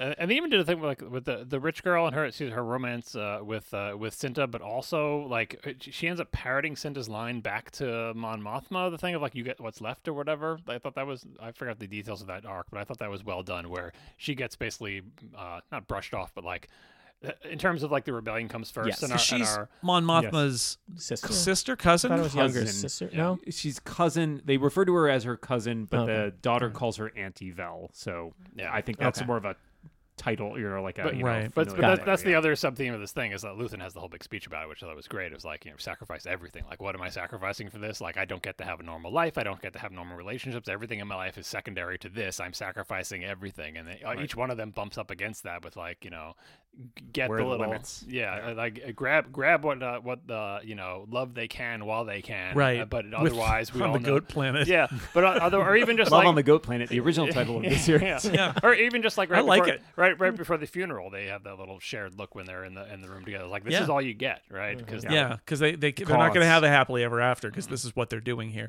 So Mon Mothma, we should talk about character from uh, Star Wars. Uh, and Whoa, and- in a Star Wars show? Right? Like it's a, a, uh, the finally, Star Trek. a Mon Mothma prequel. the- Finally, a character who has an action figure in the show that yeah, sells the, action the, Ma- the many Star Trek Mothmas people died would to call bring us her this a episode. legacy character, Ah. which is like, but uh, a, a a largely unexplored, other than in Rogue One, Mm-hmm. legacy character, and here we get to see that aspect of it, which is, I think. A very clever extrapolation from what Mm. we see in Star Wars, which is she is the political person. And here we find out just how political she is. She's a senator who is skimming money to feed it to rebellions and using her she's like a figurehead of the opposition in the Senate, and so everybody thinks she's kind of a joke, and so she's playing the part of being the joke Right. while funding the rebellion. which is brilliant. Until they start, uh, th- until the Empire's like, let's start doing a tax audit of Mon Mothma. Taxes, they always get you. with the We just invented accountants, and, she- it's time to and use her them. and her good for nothing husband gives Yeah. her way out of that, which is great. Yeah, I yeah. do, I do love Yeah. that. So you know, and she uh, has to call her friend Ben Miles back from the home Ah, planet good old Ben Miles. and say, "What am I going to do?" And he says, "Well, I'll tell you what. There's a mobster who's got a kid who wants to date your daughter." oh, oh. I, I will say so. Mon Mothma, you know, obviously a character who appeared in the original trilogy for about five minutes. Yeah, right. Uh, who has now been played far more on screen time by Genevieve Mm-hmm. o- O'Reilly. Riley, I don't remember which one. Um, who has now played her in Rogue One and this, as well as voiced her in several animated series and played her in a deleted scene in Revenge of the Sith. Um, so, like. Yeah. man, really runs the gamut. And I like that we've gotten a chance to actually explore that character much more through all those lenses to see how she has evolved. She's Because- the perfect untouched character where there was nothing there but an impression. and, and right? you're like, well, how is this person who's very respectable and wearing this like gown and everything? Yes. Why Oh, is yes. this person with the rebellion? Like, what is? I guess they're in charge of the rebellion, but like, how do you get to that point? And They're also, I mean, I feel like there's it's a showing you a different reflection on, say, you know, we have Leia and her father, who we see in the prequels, who are like who are part of the Senate, but they are the like they're, They're perfect. They're, right? they're they're opposing it out in the open. They're Yes, like but- we shouldn't do this, but they're not doing anything but secretly. yeah, the they're not doing anything. Maybe not doing anything dangerous, even. uh, You know, until they get those plans, right? Yeah, until they get the plan. But up until then, they seem to be just running around having meetings, and they are kind of untouchable and perfect and not in trouble. And perhaps they have unlimited funds or or whatever, but they don't. All those funds are on the planet, though. yeah, but Yeah. but Mon Mothma is. I mean, I just Mama read- gets compromised. Yeah, is I- whereas I- those two do not. I read it as that she's also. I mean, I just am fascinated by the fact that she's kind of the useful idiot for the Empire. Like she's the one who they're like, look, there's opposition, mm-hmm. right, exactly, right? Haha, Mon mm-hmm. Mothma's going to say her silly thing, and Yeah, she loses. And That, Yeah, that great that's how it's going to where they're go. having she's giving a speech and everybody's just like turning off their lights and leaving. Yeah. Mm-hmm. which made me think of like you ever watch. If you ever watch C-SPAN, C-SPAN, yeah. you see the like giving the fiery speech, and they And pan there's over, nobody and there's there. nobody there. yeah, yeah, Uh, very much so. And, and, and this movie, like when you see her in the other movies, she's like she's all dressed up and everything, and she's like the the ceremonial important person. But in this movie, you get to see the desperation Yes. of Yeah. trying to trying to be secretly part Well, of the rebellion while being that role. and she's got a it's not driver, fun. but the driver's been replaced, and he's probably a spy, which he totally is. And she's she's being watched, so they have to do the. She has to go to Luthen's thing and be like, "Oh, I'm a flighty woman who's mm-hmm. interested in antiques,". And then they have to do the hand gestures and stuff while they're mm-hmm. saying, "Okay, you're gonna blow that thing up. I each need more money." Yeah. Like Fantastic work by Stellan so good. Skarsgård. His body language and acting in this show is fan- like that's just Don't that forget the where- wig. Yeah, where he puts the wig on and he has to do the like the simpering look, you know, and everything to get into character. Oh, it's because just they're in a, re- a repressive regime and they're being watched, and One- one of for good reason. good my, my two my two favorite things about him, obviously, there's his two big scenes. One of them, ever almost his big speech that he gives, where he gets to finally let it out after being so restrained. But the other one is his scene in the spaceship, which is what like there's not a lot of spaceship space battle things in this, but when you have a show, again, a show made for adults that's building tension or whatever. You have so much built up around a space battle or a brief space battle that it is exciting and Yeah. compelling to mm-hmm. show that, like, all right, it, he's angry on that bridge yelling at his spy person. And in this one, it's like, oh, they finally got him. He's caught. And it's like, no, he's actually really good at this stuff. Watch him watch him do this part. You've just seen him going around and talking to people and doing sneaky things behind the scenes. He's competent and you know, that's the whole like is he a Jedi or is he not a Jedi floating around there. also it's the empire's arrogance too because like that, that's like that's Oh, like right. a, it's like a simple traffic stop where they're like Yeah. we can pull this guy over shake him down a little bit see But what happens and they're like oh my god But, he- no but unlike say Han Solo, he's not flustered by he has a plan. He Yeah. executes the plan. Yeah. The plan works. Doesn't drop he- a and- bunch of spice that gets him in trouble he- for and years, to, years to come. his, his plan. His plan works. And uh, uh, one minor touch on this, I liked the you know his his whole thing of like sending a bunch of crap into the radar dish. So much more exciting of an effect than an orange fireball. I love seeing it just like shred the thing, and the people on the ship are like, "What?" But uh, and then the ship is gone, and Yeah. the lasers. But our radar, side. our radar dish Yeah. is the thing we do. Right, That's and- our ship. Our ship is all radar then- dish. well, how do you how do you break a tractor beam and the answer is throw a bunch of Yeah. crap into he- a tractor does he, beam Does he think he can escape? And then the Tie Fighters go after him. They get chopped in half, and he leaves. yeah And the whole time he's just like, "Huh, do this, do Yeah. this, do this." That's or he this." knew. He's like, "Oh, I've been waiting to use this button. right. Yeah, th- this is my uh, little laser beam uh, tri- Tie Fighter cutter that I've been.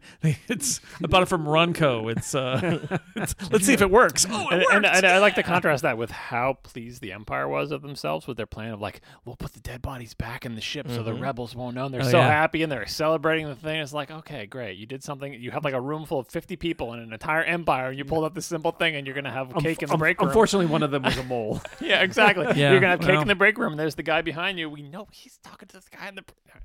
Um, what The the about Empire loses. so so anyway, I, I like the Mon Mothma thing. I like the the claustrophobia of it, right? The claustrophobia that she's she's living a life where everything is being watched. She doesn't have refuge in her car. Her husband she can't talk to And- or trust in any and, way. And you know when you like when we started watching this, you always know like, oh, she's going to have to make difficult choices related to her family and the rebellion. And because in the beginning she's trying to have it all, and you, she's not. And like Not- on top of that, the daughter has to be you know rebellious in the way the daughters are rebellious. You're rebelling by wanting to have an arranged marriage. Like that's what kids do. Whatever you don't want them to do. But it's also the she lives in a life of ostensible luxury, right? Yes. She's at these fancy parties mm-hmm. and she's got money. got a really got cool all this- car. I love that right? car. Yeah, exactly. Yeah. And it's like, oh, surely she has it all, but like she's trapped by She's it, trapped right? it. and It she, is and she's not going to be able to keep it all. Yeah, that's why claustrophobic is what I think. And I do find myself wondering, like, where's the moment where you find yourself on Yavin in a Yeah. hovel, in a right? in a Yeah, temple that's Yeah. falling apart. And where and where is your daughter at that point? But she You kept know? the gown. The husband, you can like whatever. She kept the clothes. Yeah, She kept the hu- and gowns. husband is They're- discardable. You know, easily. like All right. dealing with the daughter is like because the daughter, it, it, set aside the rebellion, the daughter would be an issue anyway, just like a family thing because she's not. They don't have a connection. There's that she's playing the, the daughter is playing the father off against the mother, Yeah. and they don't like each other, and they were an arranged thing, and then there's a rebellion on top of that. Yeah. It's like oh. No, can nothing go my way? You think you think she could like take her daughter with her or whatever? That's they don't. Take Oh, no, her, it- take your daughter to Rebellion Day. No. to, to Yavin, like I don't think her daughter wants to go. Mom, we're stuck in this decrepit temple. Where are the Ewoks? There, you said there would be Ewoks. That's a different place. Want to wear my not the same. ceremonial garb and talk to cute boys. Yeah. Um, prison, prison break. the Break. Star Wars version. The Andy Serkis show. The while the while the stuff is Three going ring Andy on, Serkis. because we mm-hmm. get the other we get the other thing again in parallel but the the andor plot ends up that he goes to a lovely beach vacation and is arrested arbitrarily and thrown in jail because the empire can do that which i thought was a very nice moment Enhanced sentencing minimums because, of the Aldhani. Yeah, right, exactly. Yeah. That, that is where the irony Yeah. comes into the show. because like- aldhani is now a, a it's A like thing. well mm-hmm. and like luthen i think says That's we what we, need to- want. yeah, we want them to we need- crack down. we Yeah. want Yeah. we there's the the response to it and that makes people even angrier Yeah. and that's how this exactly. works Like say to you had a um like a policy where you wanted to lock down people in their houses and then you had a sign of a one person getting sick or something like that. People might get angry. Yeah. They might protest and rebel. They they might they might and so so that so he gets he gets sent to to prison and it's the perfect panopticon clockwork prison where they are in also beautiful it's an empire joint so it's all white and gleaming and has floors that'll electrocute you and they have to assemble started out as a bug, but then they're like, oh, and they have to Ah. assemble parts uh, for something, which is revealed in a post-credit scene in the last episode. Is just little tiny parts of like solar panels on the Death Star. They need a lot of those pieces. They they do, um, which I I liked because it was just like, yep. of course. I mean, of course you you need to build right. the Death Star. How like where would you Yeah. get all those pieces? And and, and, And I know I- people are like you could make you, droids could do it in a factory. you it's gotta like build You know what's you know what's cheaper than Yeah, droids? right, yeah, exactly. slave labor, Yeah. Yeah. prison labor, Yeah. and so that and that's what the Self- empire self- is all about. Self-policing prison, and again, you have to be impressed. With, I, like the the system. I mean, it's not a great system, but I did like the prisons with the hydro power of like having the water fall through the middle of it to power the whole thing. Mm-hmm. Yeah. Yeah. and the floor is isolated from each other. They, they need to do a version two. I feel like on Yeah. this prison system, there's some flaws that need to be patched. Well, But- they need to but do again, a version this- two on the Death Star too. So the Empire never gets anything right the first time. again the slow build there too also where we are with andor and he has to learn the ropes and he has to Mm-hmm. get people together and you're like ah you don't know anything and, And- then he starts starts stu- sussing it out and figuring out who the people are but he's still got to figure out andy serkis who is running the show as one of the prisoners which is a key Mm-hmm. point that the prisoners are policing themselves there are very few everybody's like there are not that many guards here are there no there are not that many well hmm. uh but he ha- they have to convince Andy Serkis because he's basically the leader. And there's that fantastic episode where they where they go through the whole thing and they find out that like they they took a guy and he was supposed to be going home and they just put him somewhere else and then people rebelled and they killed them all. Um, and this is like le- information leaked gleaned from the medic This who just is a- treating just the old version. man. This is what you said. Like this is just a small version of the bigger thing. Is like these people aren't going to get their act together until they realize how bad it is. Yeah. Right? So they have to. They have to understand. Yeah. They have to be even and, the- more. and there's that moment where the the one who has been subverted and turned into the the uh, jailer Yeah. for even though he's a prisoner himself and is smart and tough and played really well by Andy Serkis Mm-hmm. and there comes to that moment where even he realizes uh, and, and in fact during the prison break which is a very exciting thing when they do the prison break um they there's that moment where Andor says, "No, you need to give the speech. Here's what to say. you need to do it." There, there's two important themes that we keep coming back to here that play into the prison one. One is the Empire's hubris. Once again, we don't need that many guards. Saves we have money. them run themselves. Yeah. Like, Yeah. With the floors, they'll take care of everything. And the other part of it is this idea that Cassian brings up on Aldhani at 1.2 about the Empire, about playing by the rules, right? And where like Kino, Andy Serkis's character is like, I'm just keep my head down. Yep. I'm gonna get Mm-hmm. the job done. I will get let out. Like I'm playing by the rules. I'm doing what's what I was told. Like in good faith, right? And like the whole point is like, no, man, The the, system Empire doesn't work. Yeah, No, they we don't, don't care have to about play. you. They don't have to. Play They will the kill rules. 50 people to cover up a clerical error. Yeah, Yeah. exactly. So like, don't there, there are no rules, Yeah. right? Yeah. Like that's the first thing you got to learn is And the rules not- are they're not the gonna let you out. Exactly. You're never leaving. So like, I think that moment. I think those two themes come back often throughout the show. Is like we can't just try to play by the rules, right? Like Mon the- Mothma the is the fair- the- example of playing by the rules. Or the like, Fer- the Ferrix story. I We'll just, yeah, we'll just yeah, go along to get along with the Empire. Well, they'll no, come, they'll get our stuff, they'll leave, it'll be fine. right which is the theme of the whole thing which is yeah. the way fascism wins is people uh, people who are not being directly threatened by it think that if they play along with the system everything will be I okay didn't say anything when they came and for so and so. and it won't Yeah. and that's where the rebellion starts so uh, anyway that the prison break stuff was great like it looked great it was um, te- super tense So, so many good shots in the show. You, you say Prison Break, and I just see that overhead shot of the of the of the white figures, white and the geometric shape, like a- going- like a there's- hexagon or there are a lot whatever of it very is. art- artfully done shots in the Oh, show yeah. that are Yeah. just way It's better, than, way better than they needed to be. and the widget the widgetizing of it where they're like move turn pull Yeah. turn Mm-hmm. insert pull like that Mm-hmm. all that kind of it, rhythmic almost like a dance of of the prisoners as they're doing it and they're all looking at each other because they're supposed to be competing Mm-hmm. but they're also kind of all in the same uh, Right. group and it's just really good I- stuff You know, this show looks amazing. It still it looks like its own thing. It looks identifiably Star Wars uh, when it needs to. Uh, I haven't seen the making of yet because I don't think they've released it yet.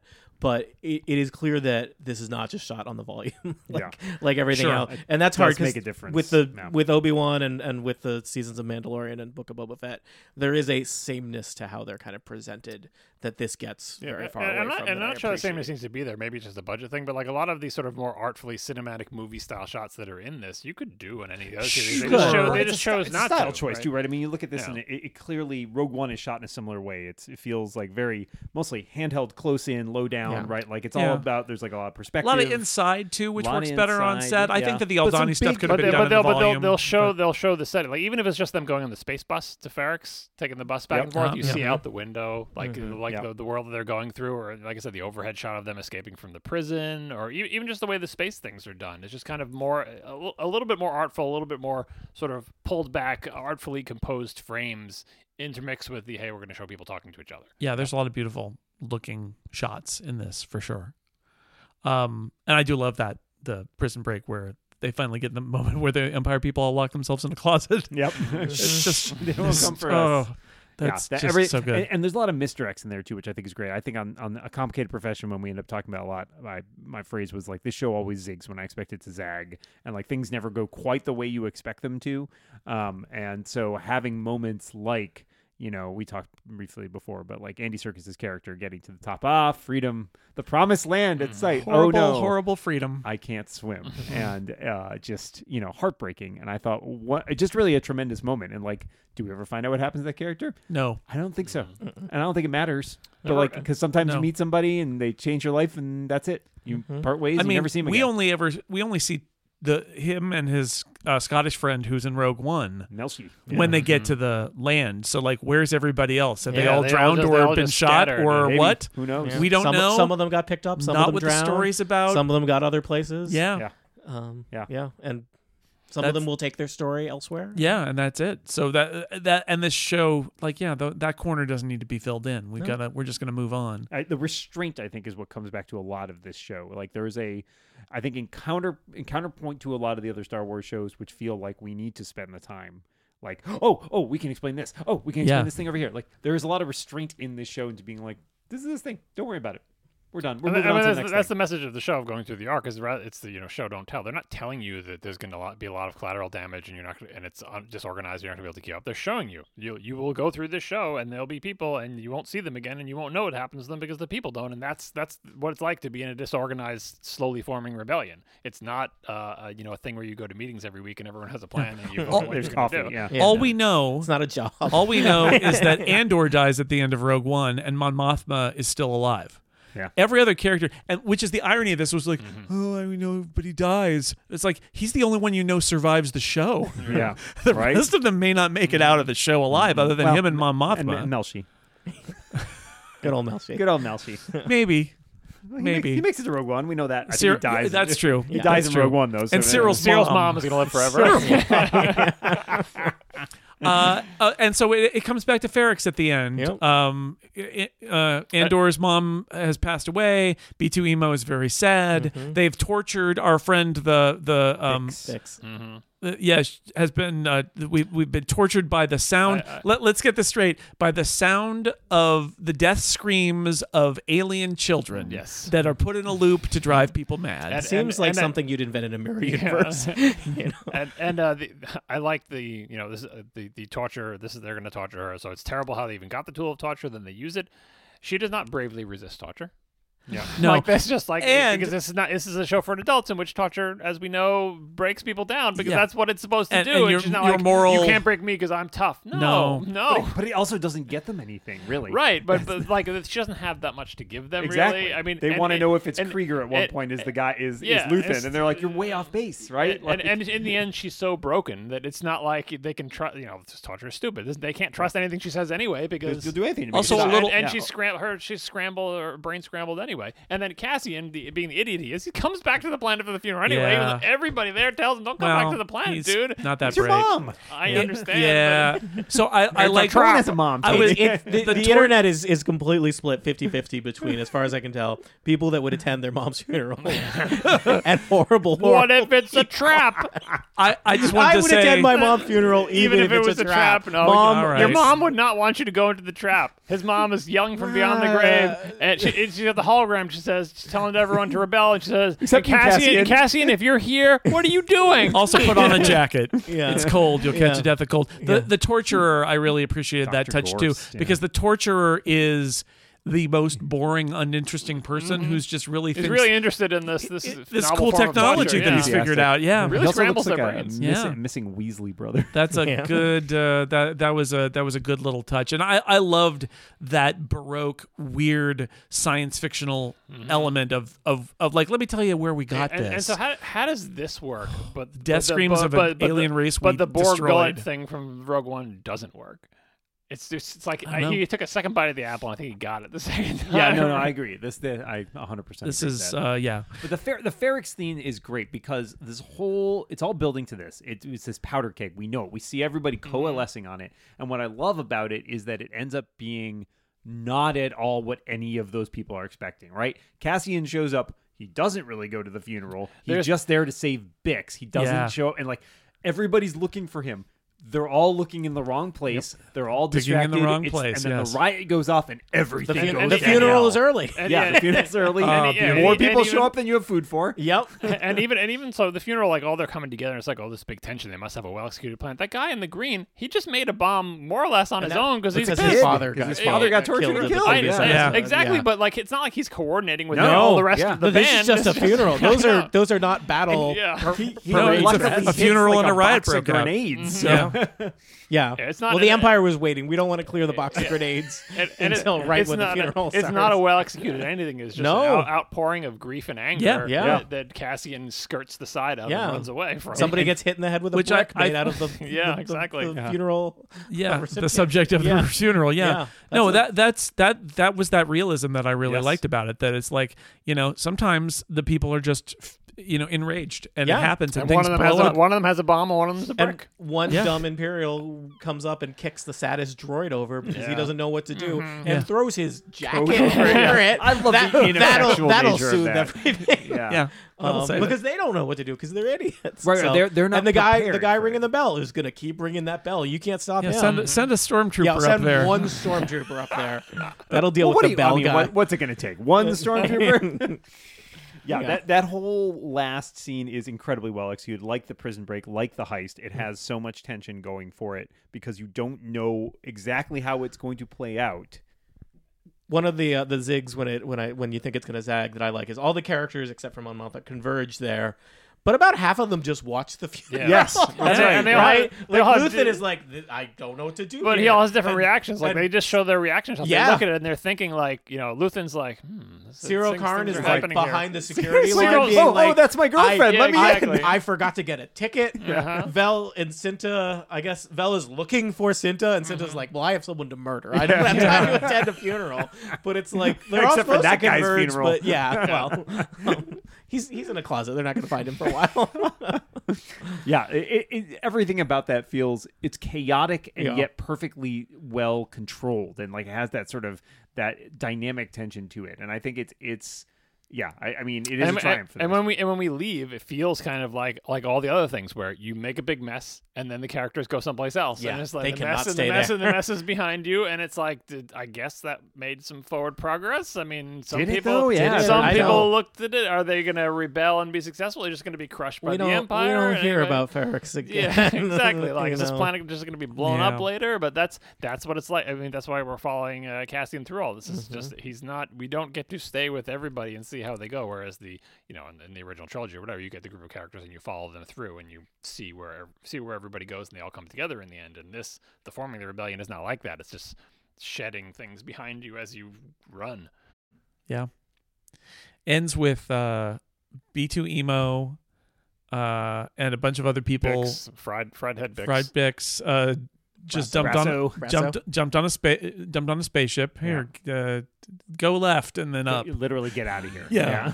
and then and then of course Andor goes to Luthen's ship Mhm. and says basically, uh, "Here's a, here's my gun. I'm in, hmm Or just kill me. or me. kill me, but Right. I'm uh, I'm committed now." And and uh, that's where we left. There will be another season with 12 more episodes that will take us up to presumably where we see him at the beginning of Rogue One, more or less. Which means I guess that means we'll probably meet K2SO. Seems likely.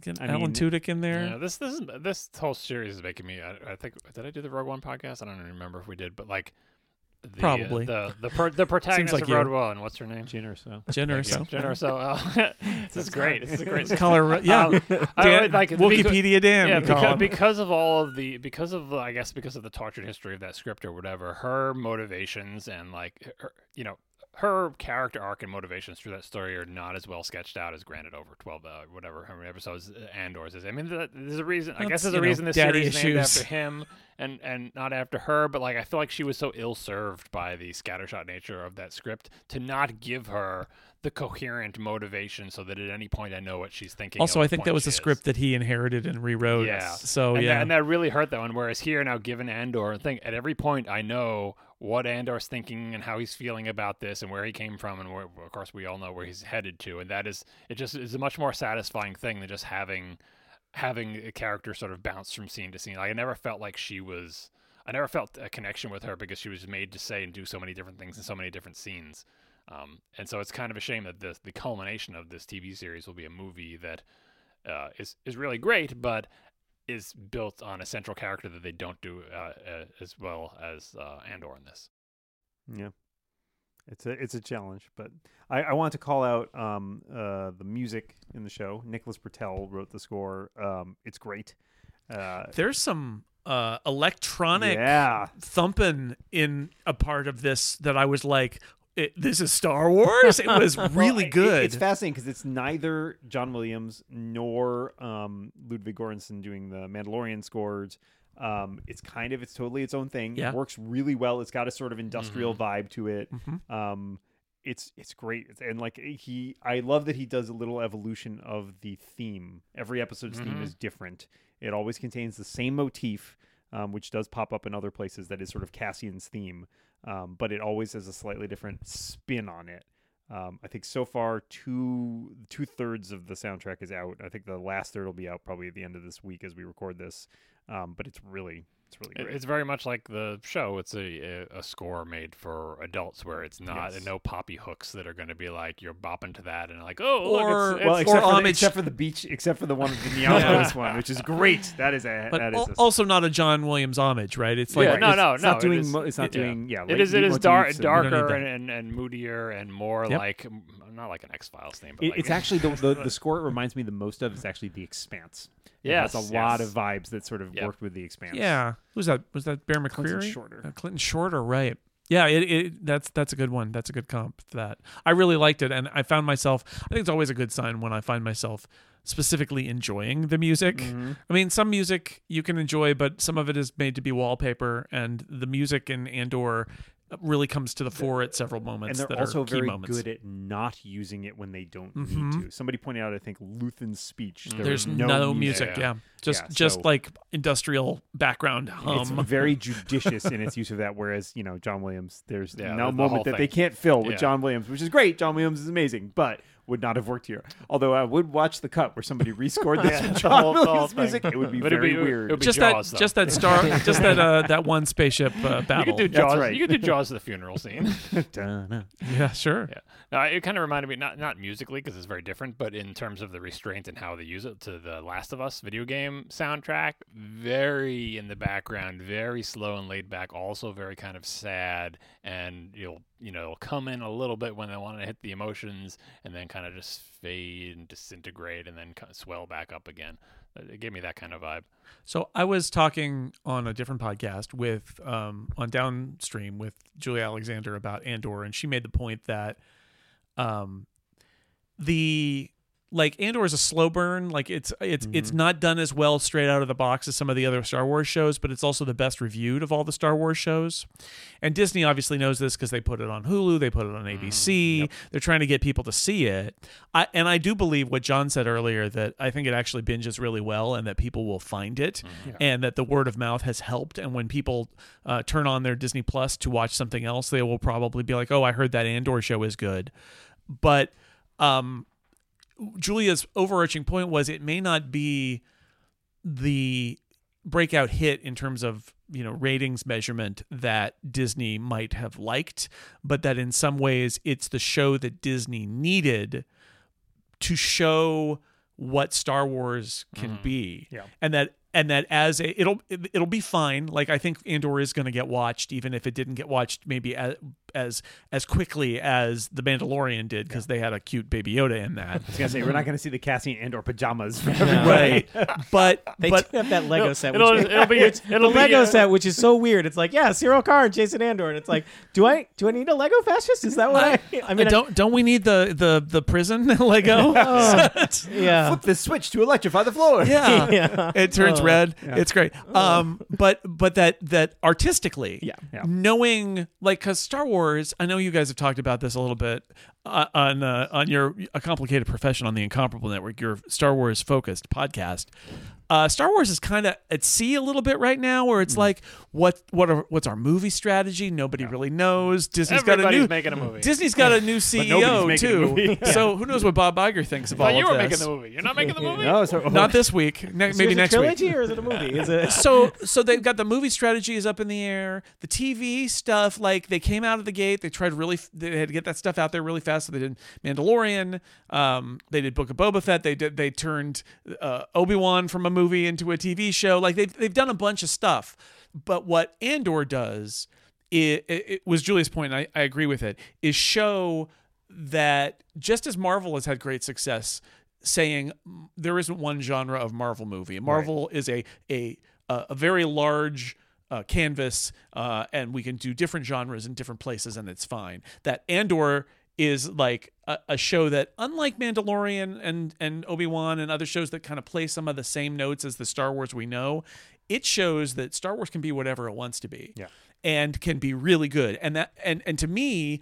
Having Star Wars generate a show that is legitimately one of the good dramas of the year, not the good mm-hmm. sci-fi dramas, not the good Star Wars shows, like legitimately good TV show, full stop, is very good for Star Wars in showing like you can do this. You can all it takes is somebody like Tony Gilroy to say, "Here's the show I want to make inside Star Wars." And uh and that's why I think it's such a success. What do y'all think? I mean, it also broadens the universe, which is really nice by not having, as you said at the beginning, not having to tie into the lore, not having to be like, oh, we're using established characters. Right. Like, yeah, okay, we have In a the couple. broadest sense of Yeah. there is a rebellion, Right, but exactly. But we're not like we don't need to trot that's out. Darth Vader. We don't need to trot out Ewan McGregor. We don't yeah, need like, to like trot the, out. the whole crew on the, the heist, the Andy Serkis characters are all just new people to this thing. Mm-hmm. And when you have the freedom to just make new characters and you're a good writer, you Yeah. can make good Yeah. characters that people like. that we care about. I wondered if Disney kind of knows what to do with something that like critics are very excited about and people are talking Yeah. about, but is not a big hit. I'm kind of reminded of The Wire, which we're required to mention on every episode of The Complicated Profession, where it was like this is the thing that people think is the greatest thing ever, but it took it a while for it to find an audience, and it never had a huge audience. Uh, it never won a ton of awards. well, I mean, the difference Yeah. here is it is Star Wars, It is right? Star Yeah. Wars. this is I weird. mean- That's the weird yeah, dichotomy. I just I would does does I mean and, and maybe it doesn't matter because this is a two season show and then they're done. But Mm-hmm. in the grander picture of Star Wars, are they allowed to have a Star Wars show that's not a commercial popular hit that's getting I mean, whatever streaming yeah, numbers, I right? I mean, is the numbers all that they care about, part- or are they of- happy with a different type of success? Part of it was the choice of what they did here. Like Yeah. he he wanted to make a show about rebellion and fascism, and the, the place where that slots in is this part in Star Wars, and it is a good fit. But in the end, it is a kind of a bummer story, and and but are they dramatic and- excited to have that and- on their shelf, or are they Well- like, mm, you didn't move the action figures we needed, but- we're but- never but- doing that again? But I feel like if you had someone who wanted to make, uh, you know, if you're going to make a, sh- uh, a show for adults that gets well reviewed, that's not a death sentence. It No. just, uh, like I, you can contrast The Wire with The Sopranos, which seemingly are both similar, both shows for adults with you know serious subject matter, but The Sopranos is just like three or four degrees off from The Wire, enough to get that that sick dark comedy in there, uh, in with all the pathos and the drama and just that little skew because The Sopranos is not The Godfather. The Sopranos is not even Goodfellas, right? It is its own thing. That was a phenomenal hit and also a Yeah. really good show. And the only reason, like The Wire, was just a little bit too far. And I feel like Andor is in the Wire slot for sure, but you get like three degrees off of Andor. yeah, the and Star, you've the got Star your- Wars crime show. You've got you've right got your there. so it doesn't have to be crime, but I'm No. saying I was like there are you can make an artfully done, interesting adult show that is very much like Andor, but Andor, you know, Andor's like it feels like a lot of the media that I watch, like oh, it's about the end of the world and everybody's sad. Like Yeah. yeah, that's for Everybody me. Like, dies. the, the leftovers, Also, the leftovers uh, is never going to be super popular, but I love it. But it's not. It's but not like going to be the hit that an, Disney an wants. element of deliberate alienation to a certain extent. Like Yeah. I'm actually kind of trying not to be too right, popular. Exactly. I think this is good. I, think it's good library content, though. That's one of the things that is different about the streaming world is that, on some ways, uh, you know, in some ways, it doesn't matter. Um, I know that they will measure who, how many views in the first day or in the first week in the first month, but like it's also in the Disney Plus library under Star Wars forever. Yeah. It, um, and it, people keep saying you have to watch it, like The Wire. Eventually, you get Disney Plus, you can watch Yeah. Andor. Yeah. Your friends keep telling you. and And it's not it- like or you Net- tell them to shut up. Netflix. Who, And it also I'd be more nervous if this was on Netflix. Right. Yeah, Yeah, like, sure. I mean, it helps that it's only going to do two seasons anyway, Yes. and that's and and then um, it also accumulates more value to Rogue One, which I think is also interesting and makes Yeah. that a more valuable property for them. And they built a little uh, little streaming section in the Disney Well, Plus app Ro- under Star Wars. Rogue to anybody? Yeah. Oh, boy. The, the most important thing you do is that hopefully everyone who works on this show now has it as a bullet point in their resume mm. and has learned something from it and now has a higher chance of Yeah. getting a job to do something else. And we know these people are good at doing it. So Yeah. like that give these people jobs doing other And- things too. And that Star Wars, again, the people running Star Wars look at it and go, "We are capable of stuff like this." Yeah. Even if they don't, you know, this is not a thing they're going to don't replay. yeah, Yeah, right, they exactly. should- don't they- try to don't try to copy this But and like copy we're paste it, right? because like, but because like, they were. I really do think they were at sea where they're like, well, we can make shows that are kind of like I Star mean, when Wars, they, but I what do like they when look they did like? the Obi Wan and the Boba Fett show, that must have been the bigger crisis of faith. He was like, "But it's Obi Wan and Boba Fett. Everybody loves them. Why aren't these these shows just like more right, baby well." Well, and I love the Mandalorian. I That's I love feel like the Mandalorian, but it is also trying to hit the vibe of the original The- the- trilogy. The, later Yeah. seasons more so. I feel like in the beginning, especially for the first few episodes of The Mandalorian, it was trying to be kind of its own It was thing and more a much more restrained Western kind of lone Western. and They cub tied it a kind lot of more thing. Right, Yeah. but the, but once that Baby Yoda shows up, it's like, all right, well, you're That's off. the, we know. the end of the first episode. John. I, I don't know, but I know what I mean. But like that's But like- before that- that's no, even even if like that's so there's like S one two- E one two or three first or, half.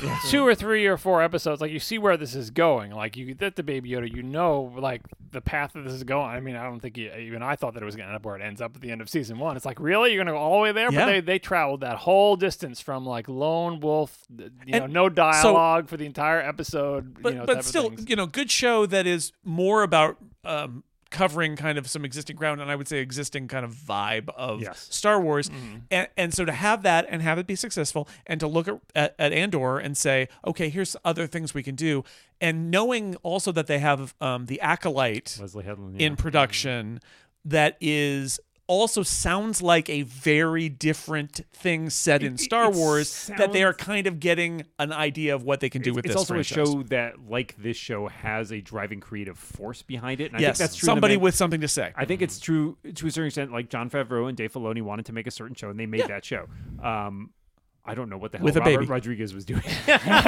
Possibly some drugs. Not his best Uh, work, and not then his best Obi Wan is very much a studio joint where it's like we're Yeah. gonna hire. Yeah. We, we got you Obi and Wan Mc- exists. Yeah, Ewan McGregor wants to make You this. love Obi Wan. You you will watch this. We Leia, owe Leia was once a child. we, we owe we owe Ewan McGregor yeah, blood money or something, and we'll let him make his show. Hayden Christensen was available. He did, he did get raked over the coals. If I remember. but you know, I, I think that was like a show that was like the studio wanted to make that show, and they hired Yeah. somebody who was very competent to make it, but it was not a show that had. Mm. It was not her. no, Ewan driving wants to vision. come back. Let's tell a story there. There's some groom. Well, let's I- let's do it. We're This, not talking about Obi Wan. but what you want, but what you want is somebody to come in and say, "I have a story I want to tell in the Star Wars Exactly. universe." And here, it and is." here's why it's a good fit for Star Wars because Yes. it's about fascism and rebellion. Yeah. Yeah, or about whatever the or acolyte is whatever, whatever. It Murder could be, it would be about something. uh, you know re- religion and its hold on your life or whatever. It's about you know. Tatooine. Right.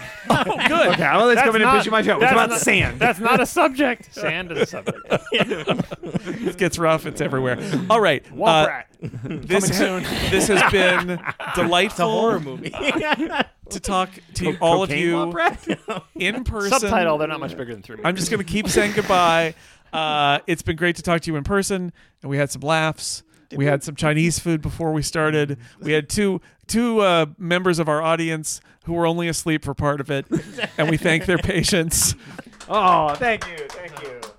That's some quality foley work And there. uh, it's been fun to get together with my uh, pals here in uh, Massachusetts for this uh, Star Wars themed episode. Because who else would I have on but these Star Wars themed human beings? so let me say goodbye to them. It is uh, John Siracusa, uh, our own B2EMO. the Incomparables tape before a live studio audience. Uh, Dan Moren, also present. He died sadly during the Battle of Aldhani. but I can swim. and Tony Sindelar. We're all podcasting our own rebellion. And thanks to everybody out there for listening to this episode of The Incomparable. We will see you again next time.